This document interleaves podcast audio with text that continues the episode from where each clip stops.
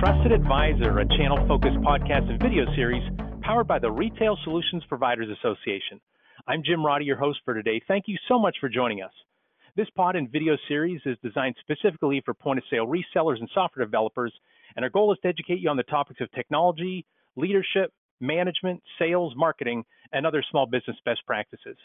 Today on the podcast, we'll be talking about what retailers and restaurants will look like after the COVID 19 crisis with two special guests. Dave Kasenetz is the Vice President of Sales at RSPA reseller member Advanced Hospitality Systems in Voorhees, New Jersey, which is just outside of Philadelphia. Dave has been a member of the AHS team for nearly 25 years. He's regarded as an expert on restaurant technologies and also an expert on the Philadelphia Eagles. Hey, Dave, great to talk with you today. Hey, Jim. How you doing? Wonderful. Great to great to have you here. And our second special guest is Vaughn Ferguson, the founder of Vend. Vend is a channel focused developer of retail point of sale, inventory, customer management, and reporting software.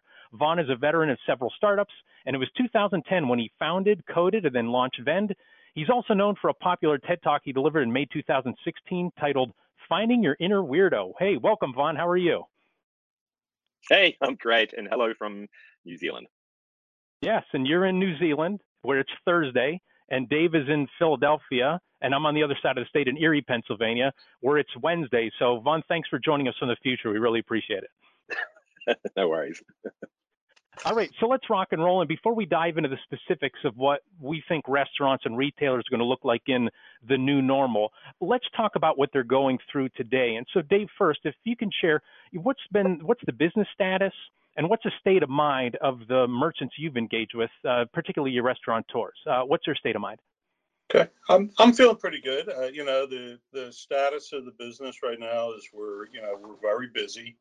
We were very fortunate that we already carry you know hardware and software solutions that were applicable to sell to customers. You know, um, during the time we're um, you know going through like online ordering, um, takeout, delivery, contactless um, payment solutions. Um, our sales team's very consultative. They all come from the hospitality industry, so we've been um, able to really guide our customers through, you know, a lot of this. You know, the, the the state of mind of our customers is a little different. You know, depends on uh, what type of restaurant we're talking about. You know, restaurants that um, say casual concept operations like sandwich shops, coffee, pizza, some taverns. Um, they've been doing takeout for years, and it's been much easier for them with just, you know, I don't want to say minor adjustments, but but adjustments to the business that they've been able to to handle. Um, it, so they've been able to take the change much easier than fine dining restaurants. Uh, you know, we have a lot of fine dining customers that use our products, and um, they've had a much harder time because the menus aren't really conducive to um, takeout. There aren't, you know, cashier terminals to pay for orders. Online ordering is not set up. Uh, the food isn't really designed to be carried out, so it's it's it's been a little harder, um, uh, especially if you're in a like Center City, Philadelphia, with a high rent and only able to do takeout. Um, you know, so that's that's been a challenge. Got it. And so I understand those other restaurants just shift all their business or as much as they can to the takeout. What are those fine dining restaurants? What have they done? Have they given it a shot to do uh, uh, online ordering or curbside pickup, or do they just say, "Hey, we're going to wait until you know the governor says we're able to open up"? Well, it's it's been both. Uh, you know, um, we've had some that have modified their menus uh, to you know come up with creative ways to do takeout, but you know, many realize that uh, you know um, the small amount of takeout. You know, like if you're like if a family's ordering takeout now, they're not typically doing high-end dining. You know, they're calling their pizza restaurant, you know, for takeout. So the amount of volume that they're getting um, versus the other, you know, types of restaurants in the industry has been a little harder, but but some have done well. Got it. Thank you. And so, Vaughn, same question for you, uh, but again, focusing on the retail market. What's the status of the state of mind of uh, a lot of Vend's merchants? Yeah, so we've we've got merchants from all around the globe. Um, so we've got um, something like 30,000 stores um, using our platform. Um, so I'm going to give you two stories because I think there's a bit of bit of hope in here as well. Um, I think it's it's fair to say it, it hit every retailer really hard. Um, and very similar to sounds like what's ha happened in the hospitality industry is like the retailers who adapted to new new ways of engaging with their customers using online are the ones that I wouldn't say flourished, but you know they're the ones who who are getting through this. You know, um, it's not like they've they've flipped their business and found a whole new business model that they're going to run with. Um, I think everybody's just in the mode of just doing whatever they can so that they can pay the bills and keep staff on and things like that. Um, but you know, uh, it, I think it's really exciting um, because it's kind of forced uh, this uh, the adoption to um, digital technology. So we've been a cloud platform for 10 years. So we've been selling the virtue of of the cloud for for a decade now. Um, and it's and this event has kind of forced a lot of retailers to make the move, like to make the move to an online platform um, or a platform that connects to to other online tools, because the retailers who have adapted have done curbside pickup, you know, click and collect, um, but they've also engaged with their customers through digital marketing, just letting letting people know what's what's been going on. Like, uh, you know, are they taking orders? Are they closed? Um, which is really uh, which is really important to let their customers know what's what's going on. Now, I'll tell you the, the, the little bit of hope because yeah, I'm, I'm we've got offices all around the world, but um, due to the lockdown, I've been here based here in New Zealand. I'm actually in, in Raglan, and I'm going to create all these, uh, perpetuate all these stereotypes about New Zealand that we all live by the beach, and and, and um, uh, I just choose to be here. Um, but in New Zealand, we, we went through pretty severe lockdown. And as of, I guess, two weeks ago, we've come out of lockdown and, and retail has kind of gone back to normal. Um, sure, a little bit different. Yeah, there's a, there's a few more um, flexiplex screens in retail stores when you go to the, the supermarket. Um, but otherwise, things have gone back to normal. So that's that's a little bit of hope I just want to give to your listeners and your viewers is that we're going to get through this. Um, in some markets, it might take a little bit longer um, but stuff will go back to normal. You're saying there is another side. Who knows when that's going to be? But at some point, you know, like keep saying, we'll, we'll get all we'll all get through this together. There is a, a, a this on the other side. Yeah, and that's not to make make any make light of how tough it's going to be to get through, and, yeah. and you know, state by state, um, city by city, even it, it's going to be different. Um, but if if we just hold tight, we'll get through this. Got it. Thank you for that. And so, Dave, let's look ahead. And so, you and I had a conversation, I believe it was in early April, like in the midst of the pandemic. And you told me after this, we'll be working in a different industry. So, can you expand upon that? How do you see restaurants changing both for the short term and then also for the long term? Well, it's, you know, what I knew in April is different than what I knew in May and now June because this is, you know, really, you know, ever, ever changing, you know, but it is, you know, refreshing to hear Vaughn to see a light at the end of the tunnel, you know, because, you know, on the East Coast, you know, where I am in the middle of New York, Pennsylvania, New Jersey, Connecticut, where we were really in the epicenter of this, um, you know, we're, you know, finally, you know, kind of getting a little back to normal. You know, yesterday, uh, the governor finally lifted the stay at home order.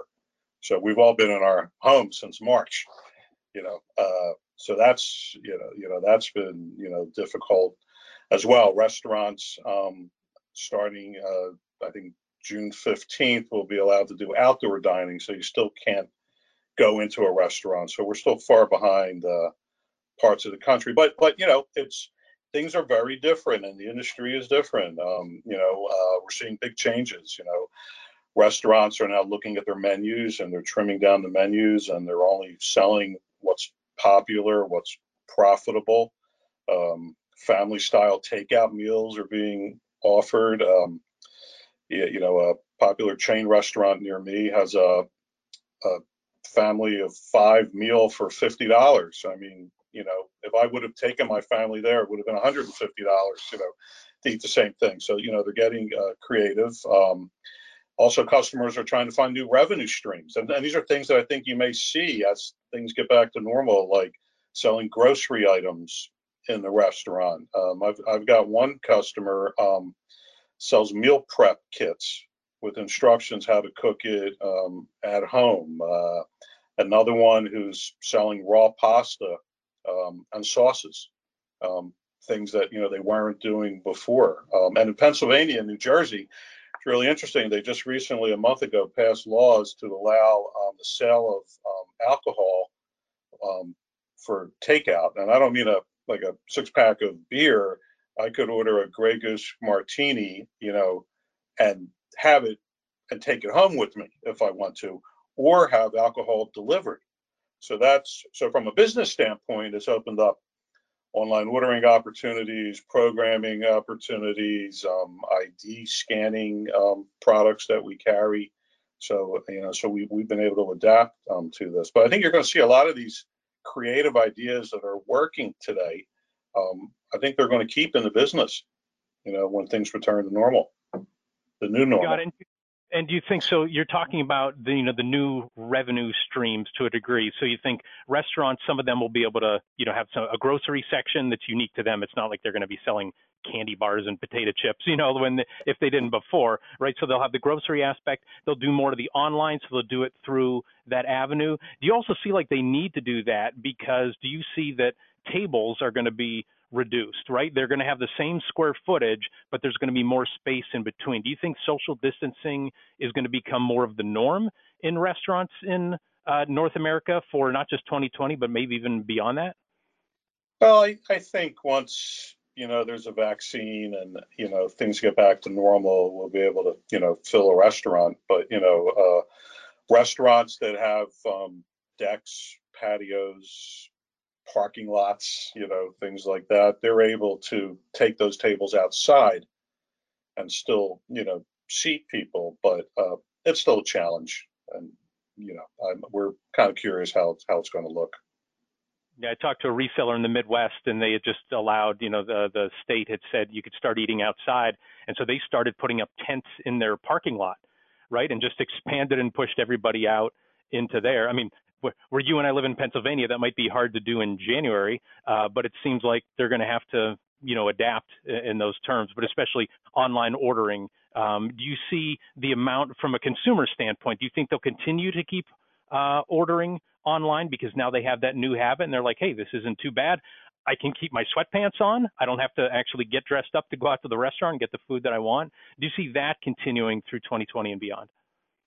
Yeah, I do. I mean, it was always part of our business. You know, we've had online ordering, you know, uh, capability for for quite a while, but it was really, you know, the uh, casual or quick service restaurants that did it. But I think people now think, hey, eh, you know, this could happen again, and I have to have the ability to allow a customer to quickly place an order and not have to wait online. Um, you know, or, or be on hold, you know, get busy signals, um, someone get the order wrong, and it allows, you know, customers to order on their own terms. So I, I think it'll be part of every system moving forward. Got it. Thank you. Now, Vaughn, let's talk about the innovations that emerged in retail during the pandemic and you think will become a permanent part of retail. What are some of the innovations you saw uh, from your merchants and also just in general from retail space around the world? Um, so there's two sides to the innovations that we've seen. So there's the um, how to engage with your customers, and so the biggest innovation there is curbside pickup and click and collect, or you know whatever label you want to give it. So being able to still, um, so it's e-commerce, right? Um, but e-commerce with that physical element, it's leveraging the asset that you've got, which is your your your store, um, and um, so we've seen a lot of retailers uh, uh adopt that and they haven't overthought it. Like they're really they're really just trying to solve problems. Like how am I going to keep selling to my customers? You know, how how would I allow them to safely get get get products? Um, and so it's kind of like retailers are naturally entrepreneurs, and so this is a time where they flourish because they they're having to the, the you know the, the, the, they're trying to solve problems um, like you know how can they eh, how can they seat customers in a restaurant? You know, let's take over the car park. And so it's actually kind of it's a little bit fun and interesting as well because like they're coming up with innovative solutions. And, and a lot of these things don't actually require technology. It's just a little bit of mouse um, and some people power some people glue just kind of making it making it all work. And we're, we're all in this thing together. So their customers are kind of enjoying it as well because you know they appreciate the effort that's being made um, and they also want to support their local retailers any way they can um, but from, in the digital space click and collect is obviously a, a, a big one uh, the, the customer engagement side of things, just talking with, with customers. But the, the I think the most impactful thing is really um, retailers of all sizes are needing to go through a cost rationalization exercise, and they're looking at the tools that they're using and you know, how much they're spending on infrastructure. And a lot of it's just been sitting in stores doing nothing for you know for months now, and that, and and they don't have access to their business information because they're not on the cloud. And and you know some some bigger retailers might be downsizing, so then you know unfortunately they might need to be shutting down some stores. And so this is forcing this this big rationalization um, and, and, and I think it probably explains almost the irrational behavior that you're seeing on the stock market, right? It's like, you know, the stock market's going up, whereas everybody's really feeling it. And and the way I explain that is like every business is now forced to, to look at their operational costs and trying to find, remove all of the unnecessary costs in their business. And they're actually finding that they're actually in their core, they've got a really highly profitable business. Um, and they've just been forced out of necessity to have to get really smart replace all the you know the dumb processes in their business, get rid of the tools that aren't working for them, reduce the mm-hmm. spend. Um, and what they're trying to optimize for is to keep the people because the people are the are the key part of their business. Like you know, it doesn't matter uh, any scale you are at, it's your people that really make your business something special. Um, and so, yeah, even though I'm a technologist, I've been in the technology industry for like three decades now. Um, I'm more excited about the human endeavor of, of, of how people are getting through this. It's just like sitting down, thinking about the problems, and then coming up with really creative solutions. Got it. And so some of the solutions that I've heard of are like FaceTime shopping, right? Where if somebody can't go in the store, they walk around or zooming around town. Do you see those as being things that can now augment going forward, or is that purely something in the pandemic, or could it lead to something, you know, a kind of a spin on that that's again that forced creativity that you've alluded to a couple times?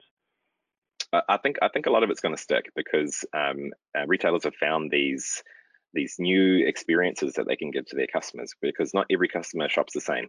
So this is the thing about um, you know we've been talking about for a long time in in, in digital retail and e-commerce and it's like e-commerce is eating retail and, and it's like no no no like uh, retail is changing and the way consumers shop is changing. We've got mobile, you know, we've got online, um, we've got social media, um, but it's not replacing retail. It's just adding more channels for retailers to engage and sell to their customers. Um, and actually, yeah, I, you know, I've spoken to a number of really innovative retailers who have done like uh, you know, FaceTime shopping or have um, put product um, product teardowns on TikTok, and you know they've just kind of found every channel that they can find and seeing if it works.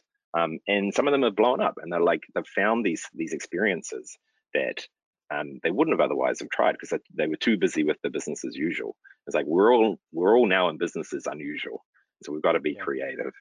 Um, but yeah, and then um, so for like some of the higher end fashion retailers, for example, they do yeah they do uh, they've now started to book private consults over FaceTime where you know trying to trying to uh, augment that experience of like oh the customer can't come in and and poke at the products and try things on and and and talk to people. It's it's still not as it's not as rich as doing it over FaceTime, but it's better than better than nothing. And actually, for some customers, they actually prefer that. And if they had been offering that service from the start, those customers would have would have used that service. Um, so yeah, I I don't know. Part, part of me also kind of feels like we're all creatures of habit as well. Once this is all over, we'll all be back to our our same old habits. But I'm kind of hoping we, we, we stick with some of this innovation because it's it truly is really really cool. Got it. Very good. And it's interesting. You, you know, you've both talked about how to make the experience better for the consumer. Like in the retail space, you can do that FaceTime shopping, but in Dave's space, in the restaurant space, you can't exactly do like, look at these tacos on Facebook, right? It just doesn't, you know, the, it just can't mm, trans. Mm, it tastes tastes amazing. You should try this sometime. right. He can't smell it or, or anything like that. So, um, got it. Well, let's take a, a, quick break right now and pause a moment to let our listeners and viewers know that an RSP membership has never been more valuable or affordable. The RSP has expanded its VAR and ISV member benefits to include discounts on health insurance, HR services, office supplies, and shipping. Also, RSP members now have access to a legal advisor, security advisor, and a VAR and ISV business advisor. That's all included in your annual RSP membership, which for resellers starts at just $250 a year. That's US money. I'm not sure what that translates into uh, where you are, Vaughn. Uh, so that's 68 cents a day for these high value services. Accelerate your success by joining the RSPA today. Also, thank you to our sponsors who support the RSPA community and make this podcast and video series possible. Our platinum sponsors are Blue Star, Heartland, ScanSource, and Shift4 Payments. And to receive the benefits of an RSPA membership or RSPA sponsorship, email membership at gorspa.org. And finally, in response to the COVID 19 crisis, the RSPA has launched the RSPA Solutions Center, a new online platform designed to introduce VARs and ISVs to innovative solutions and connect them with the providers of these solutions. You'll find product details, videos, white papers, case studies, channel executive contact information, and more.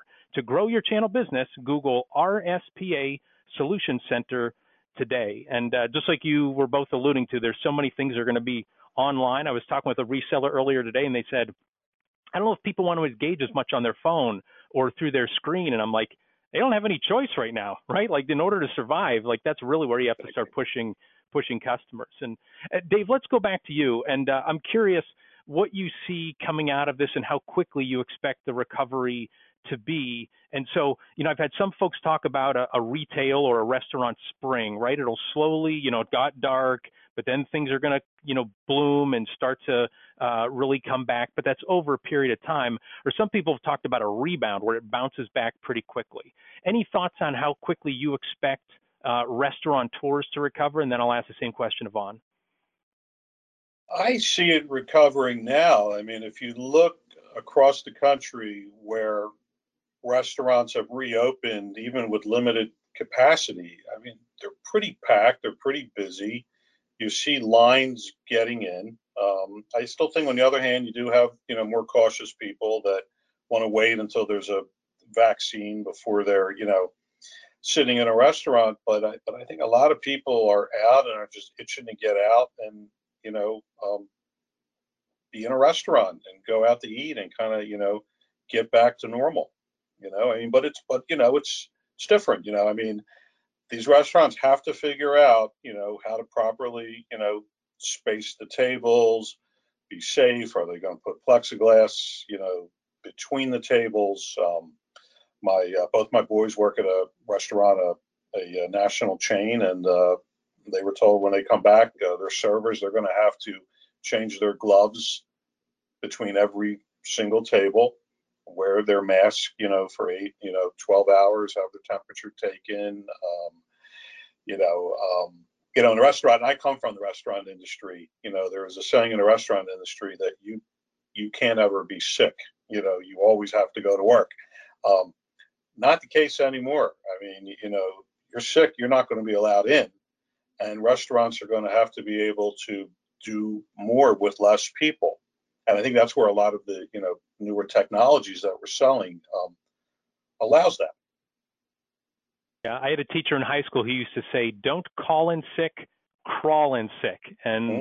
during this crisis, I'm like, that is the opposite of of what you want to do. Dave, let me ask you this and put it this way: so the restaurant industry was at a standstill. Do you see it right now at a crawl, walk, jog, run, or sprint? Like, where do you think it is right now? How do you see it coming back? Well, I think it depends where you're located. You know, what part of the country, and and I I I I think I wouldn't. I, I think I'm more in the middle. It's not a crawl, but it's not a sprint. I think it's more of like a quick walk. Um, okay.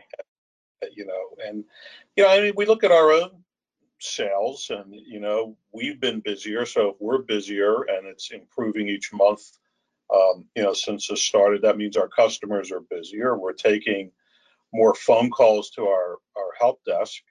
So that means more restaurants you know are open you know and, and need support. So we're, we're seeing good signs.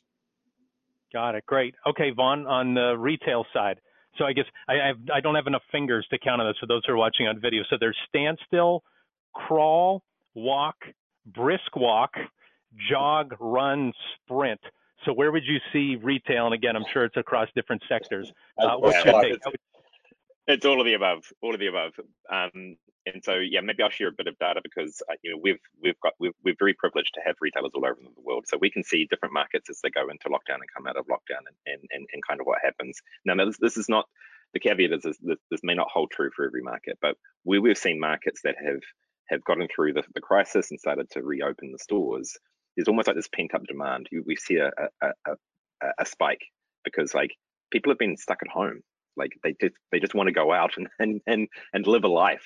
And so we we in, in every market we've seen a, a, this little spike of uh, higher than usual, like higher than pre-COVID. Um, and then it sort of normalizes. It normalizes pretty close to where things were. Um, so um, and so that makes me feel very, very, very optimistic. Now, the, the big caveat is it, it also depends on how long we're in lockdown, right? Because in some markets where the, uh, you know, essentially commerce has, has been uh, halted for two months, three months, a lot of small businesses can can ride that through. But you know, the longer it goes, it just gets tougher and tougher, especially with businesses who are cash flow businesses.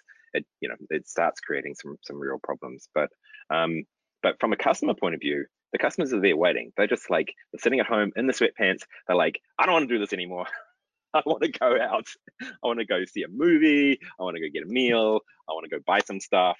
Um, and so they're going to come back. They're going to come back. Um, and, uh, and and if the third caveat is, um, it also depends on your business. Like um, some parts of retail will will struggle. You know, if, if it's a high touch environment, um, it, it, it, things might take a little bit longer. Um, but yeah, I, I think I think we should all feel very hopeful that uh, a, a resemblance of normality will, will be will be back with us soon.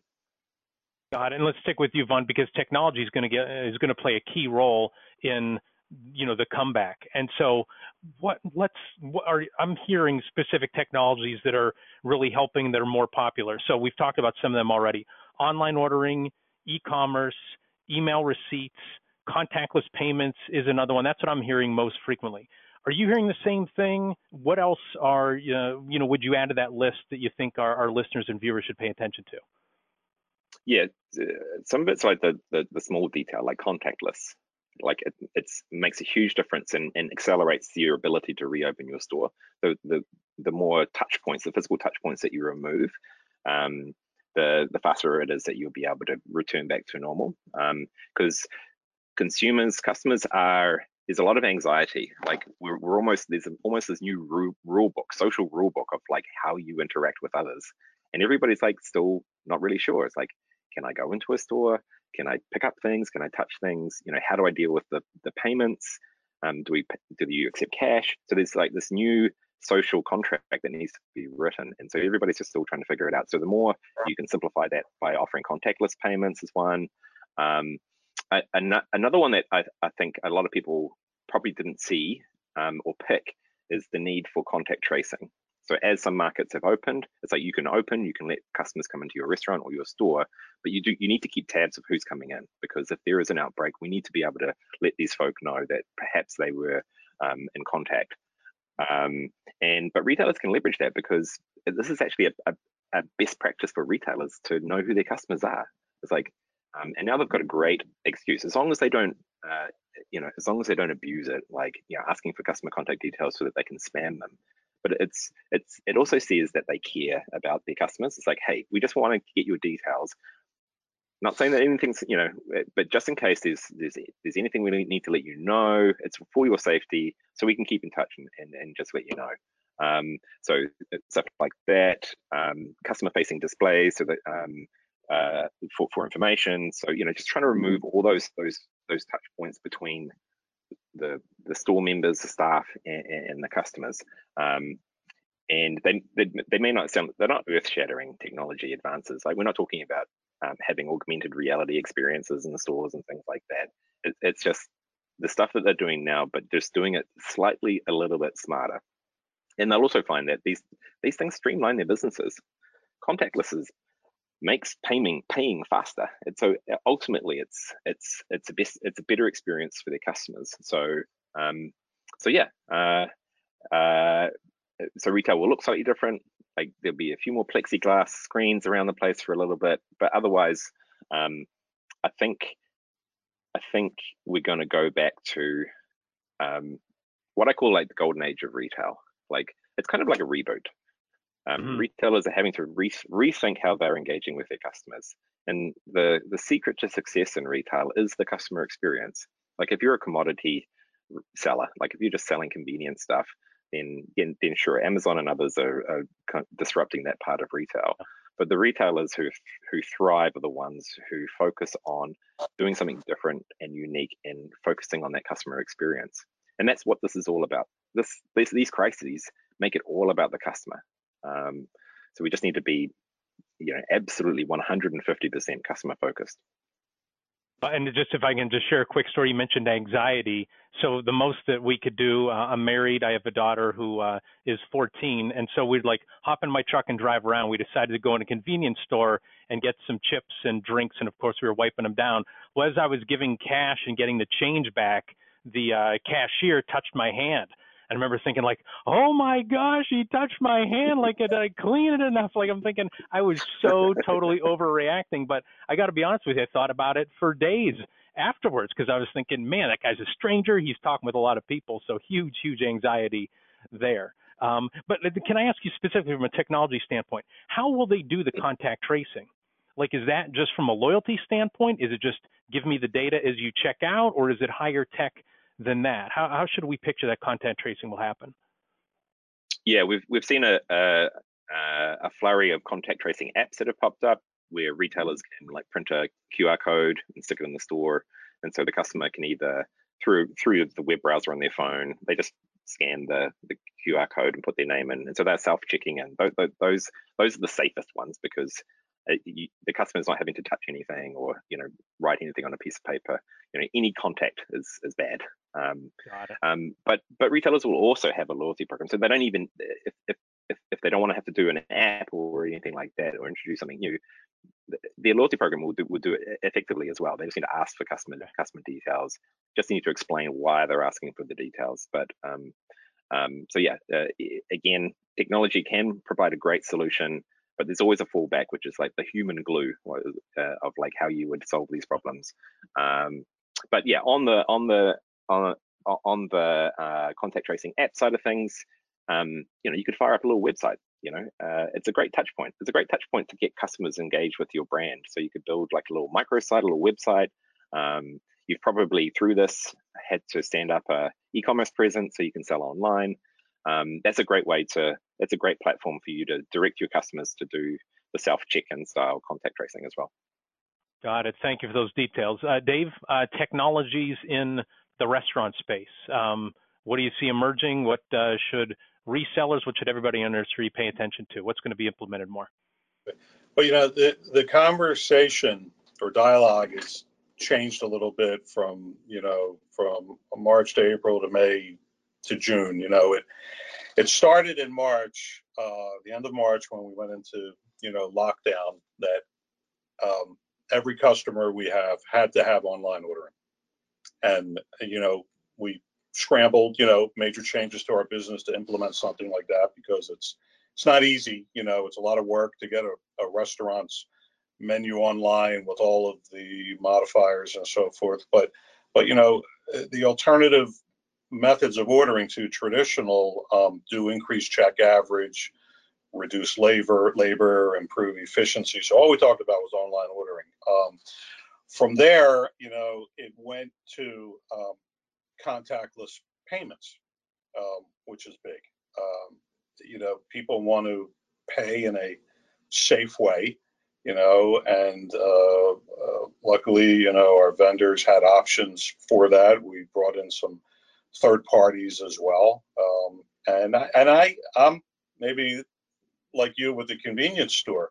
I'm eating out maybe once a week, and I'm really conscious of how I'm paying, and and or I should say how they're accepting um, my payment. I haven't really paid with cash. I've been using you know credit cards or debit cards mostly everywhere, but there's some restaurants where they they brought an EMV reader to me I inserted the card or I swiped. And then there's places I went to where they take my credit card and they're touching everything and they're swiping it and handing it back to me. And I just didn't feel good about going back to those places. Um, you know, I, I, have a customer in Center City, Philadelphia that told me she has to have contactless payments because she feels she has an advantage over other competitors that do not offer it because people um, want to feel safe. Um, from there, the conversation moved to contactless ordering. And that really got interesting because you know we could do contactless ordering from online, but we never really thought about doing it from inside the restaurant. So uh, now our, our vendors have come through with products um, and third parties that allow you to take your smartphone, um, uh, scan a QR code on a table that brings up the table number, and um, the menu comes up. You you order on your phone. It prints in the kitchen or displays on the kitchen video system. Um, a runner brings out the food. There's minimal contact, and I pay my check. Um, on the phone. So we we've um, sold a lot of um, you know products uh, for contactless payment. It's been very very popular. And now as Pennsylvania and New Jersey are moving towards um, outdoor dining, uh, the the two main talking points are um, table management and table side ordering. Was uh, so we've got a lot of requests uh, for tablets, so I can walk right up to a table and take an order. Because you know, if I'm in a parking lot taking an order, and also we've been uh, doing a lot of Wi-Fi um, installations, so customers now can um, extend their Wi-Fi to areas where they never thought they would, you know, need Wi-Fi. So um, we're taking orders, uh, where we will be in a in a week, taking orders um, on decks, on patios, uh, table side. Um, but the table management thing was really um, interesting because we we kind of got out of that um, maybe a year or two ago because um, it was really hard to compete with the open tables and you know those type of products for a one-off restaurant. You know, and now uh, some states have required um, that you have to have a reservations package when you reopen.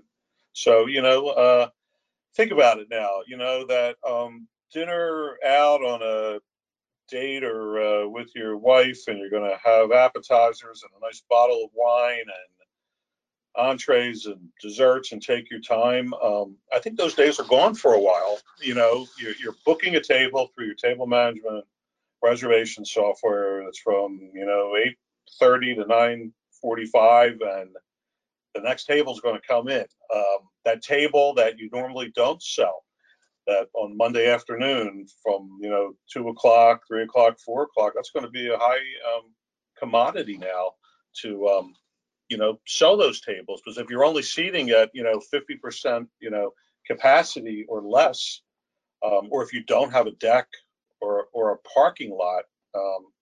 You know, it's you know, what are you going to do? You know, you got to sell those tables. Um, I, and I'll, I'll, tell you about two interesting calls I received this week. So one was from a, a customer that wants to do, this was actually today, um, outdoor dining in a parking lot. They're, na- they're not able to do tents. They're just able to do like picnic tables with umbrellas. And says, what if they're eating, they're spending a lot of money, and it starts to rain? Are they going to request refunds? You know, so the, the restaurant stores are like, trying to like figure. Become a they're a baseball team now. They have to have a rainout policy, yeah. right, at your restaurant. Right. I mean, uh, you know, uh, like think about that. You know, you finally are able to go out to eat. You know, and uh, you're paying a lot of money to, and you've got this premium table, and now it starts to rain. So, uh, the, you know, those are concerns. We had, we had another site. Uh, this is one that um, it was a deal I, I was in for a new restaurant, but when he had heard that he could only do takeout initially and he's down at the Jersey Shore, very busy area. Um, there's no parking. So how can you even offer takeout if you don't have anywhere for customers to park? Um, you know, so there, there's a lot of, um, you know, concerns, but I think we have a product line now. I mean, we really adjusted, um, you know, uh, being able to offer online ordering, contactless ordering, contactless payments, table side. You know, our, our business has really shifted, you know, where we had a a good mix of new restaurants and add-ons and upgrades was our, you know, typical month. Um, it's completely changed now to these products, and I'm, you know, I'm glad uh, we're able to um, pick them up and, and add some as well. And I can say this is what we've seen anecdotally talking with RSPA reseller members that they didn't sit still during the pandemic or just like you know curl up into a ball and see how they could survive through it. We even did a, a study to get new 2020 projections for our point of sale channel KPI study, and more than 50% uh, added on at least one new product or one new vendor, kind of like you uh, were talking about. And then uh, 40% of them actually created a new product on their own, bundling it together. It might have been more of the uh, ISV set like you, Vaughn, but uh, we saw a lot of innovation going on during this in a short period of time. So I only have a couple questions left. I know we're running short on time. Let me do like a lightning round if you can almost answer in bullets uh, with this. So, you know, we've talked about kind of the whole landscape. What should, and, uh, Vaughn, we'll start with you first. What should retail VARs do? Like, what action should they take now to position their business appropriately and take care of their merchants in the new normal? Like, sit still is not the option. What are one, two, three things you think they should do? What actions they should they take? Yeah, you touched on it, which is you know bundling, coming up with new, innovative products that have always been there, but um, but now have become uh, more important than ever for for for your customers. So this is a great opportunity to uh, rationalize what they're doing around payments. With the contactless makes sense for them. Um, whether they have an e-commerce channels, like how they're selling through digital means, um, and then the third part is you know, how are they engaging with their customers? Because like this is a dip. We're we're all going to follow the same pattern. Um, and so while you're in the dip, the, the, important thing is to be continue to trade, keep selling to your customers as, as, as quick as much as you can. But then when you're coming out of the dip, then it becomes really important to re-engage with customers and, and let and let them know that you're open for business and that they can come back into your store and what that new social contract is is for you.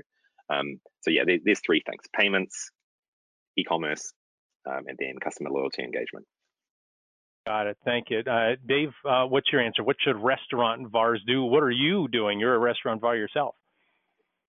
Well, our strategy since this started has been to, you know, be there for our customers, talk to them every day, help them get through it, um, let them know, let them know that we're at full strength, you know, from a support standpoint. You know, we can support them, uh, you know, open to close and, and make, you know, technology you know recommendations to them, which are you know specific you know to that business.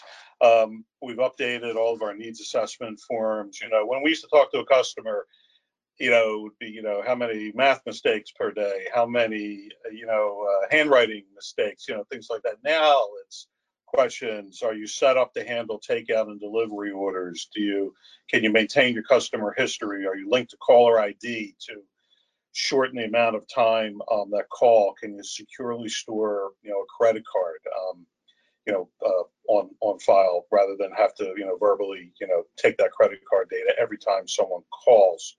Um, would implementing online ordering, um, you know, help? I And we've had customers that have seen a 20% increase with online ordering. Um, do they have a good or a, a great social media presence? You know, man, a lot of times people think when you're ordering remotely, they're going to the customer's website and ordering, but you know, customers are putting their online ordering links on Instagram and Facebook and Twitter, and they're getting more orders, um, you know, uh, you know, from there. And and then you know, the the final one with the contactless ordering and payment is, uh, you know, the complaint from a lot of restaurateurs is that their staff, um, uh, many are not coming back because you know they're making more money on unemployment um, I mean, we think that'll end soon with that extra, you know, $600 that everyone's getting. But you know, some of them have health concerns and they're not ready to come back.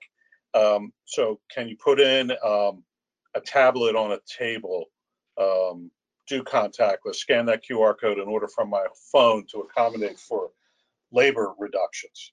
Um, so th- those are the kind of things that we're, talk- we're talking about with customers. I mean, who knows? The new the new system that we sell might be one terminal and you know uh, linked to a kitchen printer and hundreds of people with smartphones in a restaurant you know placing their orders that might be kind of where things yeah. are at you know but yeah. i think it'll be a mix you know things will come okay. back my, my last two questions for you are non-technical related and so the first is for both of you how are you guys holding up through this? It seems like you're holding up well. You both seem to be having a positive approach to this. I actually talked to a reseller today. I said, "How you doing?" And they actually said, "Crappy." Like you know, with all the things that are going on, and they've been in the business for a long, long time. And you're both veterans of these verticals, and overnight, like they went from humming to whoop, a complete standstill. So I guess, Dave, how are you holding up? And then Vaughn.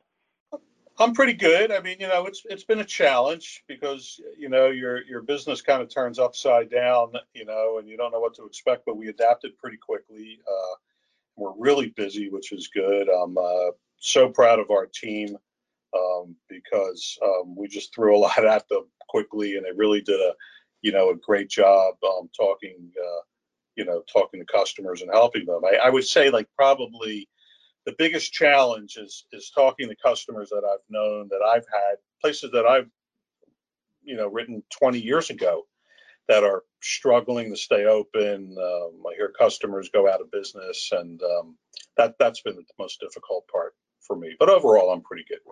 Yeah. And Vaughn, how are you holding up? Yeah, uh, I think um, it's been tough. Like honestly, like and frankly, the, the, these things are, are, are, tough for everyone. And as an entrepreneur, you know, we had to very quickly. We've got a few hundred staff and offices all around the world. You know, we had to mobilize everybody so that, that they were working from home. Um, and uh, but as a digital first company, I, I, wouldn't call it trivial, but it, it, it, definitely changed things. Like it changed the the personal dynamic that we have with our team. In some ways, good. Like you know, we're, we're, we're, we're no strangers to, to doing video meetings these days. You know, I probably do six or seven or eight, eight a day. Um, and, and that's kind of fun because like you can kind of beam in. Like I'm literally here in Raglan in New Zealand, beaming into this this catch up with, with you folk. Um, um, but on a personal level, for a start, this is not my first rodeo. You know, the GFC. You know, the, the it's always a cycle. These things always happen, um, and you always get through them. So even though it's hard times, the other thing that's that kind of uh, is, I, I, guess, a little bit exciting about these things is the is that how everybody rallies together. Like this is energy. Everybody's kind of in the boat together. We're, we're all going to solve this problem together. Um, but what I have noticed, and this is you know a, a little bit of a, a, a caution, is that at some point the adrenaline runs off and and you know and then things just feel a lot harder. Um, you get through that initial burst of like yeah we're just going to do whatever we can long days you know i can't remember you know how many 18 20 hour days i was doing. Um, but it's non-sustainable so you just got to look after yourself. And then and i guess i'm very fortunate because my choice of, of location for lockdown is you know somewhere like here in, in, in new zealand. Um, and being surrounded by good people um, and um, stepping aside from work for a second is like I've, I've found that it, it's the personal reconnections like because we're we're craving that human connection again. Like i've gotten i've found friends that i haven't spoken to for years reach out um, and it's, it's kind of neat to, to, to reconnect with people but um, uh, yeah it's tough um, i think the, the other thing we've all got to be careful of is like i think i've probably put on quite a few pounds. I think i need to be a bit more active uh, and, and burn off some of these pounds yeah, I was going to. say It's like you know the freshman 15 that they always used to call it, right? When you go to school, you know, in college you become, uh, you know, more sedentary. There's kind of the the quarantine, you know, quarter pounder uh, that too many people uh, ate too many of those, and uh, and they're finding themselves in that spot. So, well, uh, gentlemen, thank you for answering my last question for you, and we love to ask our guests this.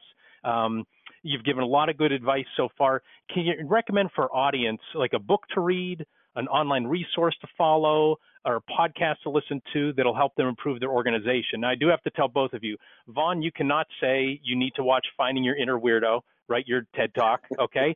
and Dave, you cannot say Invincible, the story of legendary Philadelphia Eagle Vince Papale, even though it's a great movie. You and I both got to meet Vince in person, have our picture uh, taken with him. So, Vaughn, let's start with you first. What resource would you recommend to the VARs and ISVs listening to this that would help them improve them as a leader uh, and improve their organization? Yeah. Um, uh, so something that I've re- rediscovered going with, with, with this new lockdown life is um, podcasts. And so every day I try and go out for, you know, a, a 30 minute to an hour walk or run. And and so i have been constantly looking for new podcasts. And so the one, my go-to one that, I've, that uh, I wouldn't have picked is um, Finding Mastery, and it's Dr. Michael Gervais. And he's a um, he, he's I think he's originally a sports psychologist, but he brings such interesting people from all walks of life who are who have kind of mastered their thing. So there might be a particular sport, or it might be in business, or it might be in in the arts. Um, and and he just asks really interesting questions, and it's so enlightening to to to to see how other people have solved problems or got through um, you know, gnarly situations. And I find it really, really, really in, in, inspiring. So um, it's on all the, all, you know, all the regular podcast channels, Finding Mastery. Finding Mastery. All right. Thanks for the recommendation. Uh, Dave, how about for you? A book, a podcast, a website, a resource that you'd recommend to our listeners and viewers? Uh, Jim, I went old school. and I went back to my Jeff Gitomer roots. Um, I've been a uh, Jeff Gitomer disciple for probably 20 years. And, uh, you know, I, I thought that, you know, sometimes you lose yourself a little bit and you got to go back to the basics. So um, I went back to the uh, little red book of sales answers. And, you know, it's something I, yeah, I think I read it 20 years ago, but, it, you know, it, the principles are still really important, you know, goal setting, time management, prioritizing my tasks, um, finding a good mentor. Um, and, and I think I'm, I'm probably busier now than I've been in a long time, different type of busy, but, you know, busy. And, you know, the, the thing about with Gitomer was always, you know, you got to have these basics, surround yourself with, you know, positive people. And, you know, if sales are slow, then you just got to double the number of prospects you're calling off. you know, and, um, and um, I, I have read all his books. Um, highly recommend. He also has a uh, a great podcast and um, is on Facebook Live and uh, all the different social media outlets. And he is not shy, right? His advice is uh, not maybe you'll want to do this. He's grabbing you by the lapels and shaking yeah, you. Uh, and he's a, he's a Jersey guy too. Got it. Okay. Well, perfect. Home field advantage. So, well, gentlemen, thank you very much. And to our listeners and viewers, we hope you enjoyed our discussion today. If you did, be sure to subscribe to the RSPA YouTube channel and the Trusted Advisor podcast so you never miss an episode. And we'd also appreciate if you'd rate us wherever you find your favorite podcast. My personal philosophy the more stars, the better. And if you'd like to learn more best practices for VARs and ISVs in the point of sale channel, check out the RSPA blog. You can find it at gorspa.org and then clicking on RSPA blog. Before we go, thanks again very much to Dave and for Vaughn for sharing their wisdom with us today from uh, opposite ends of our planet. And thanks also to RSPA Marcom manager Chris Arnold for his production work, Joseph McDade for our music, and last but not least, thanks so much to you for listening. Our goal at the RSPA is to accelerate the success of our members in the point of sale ecosystem by providing knowledge and connections. For more information, visit our website at gorspa.org. Thanks for listening and goodbye, everybody.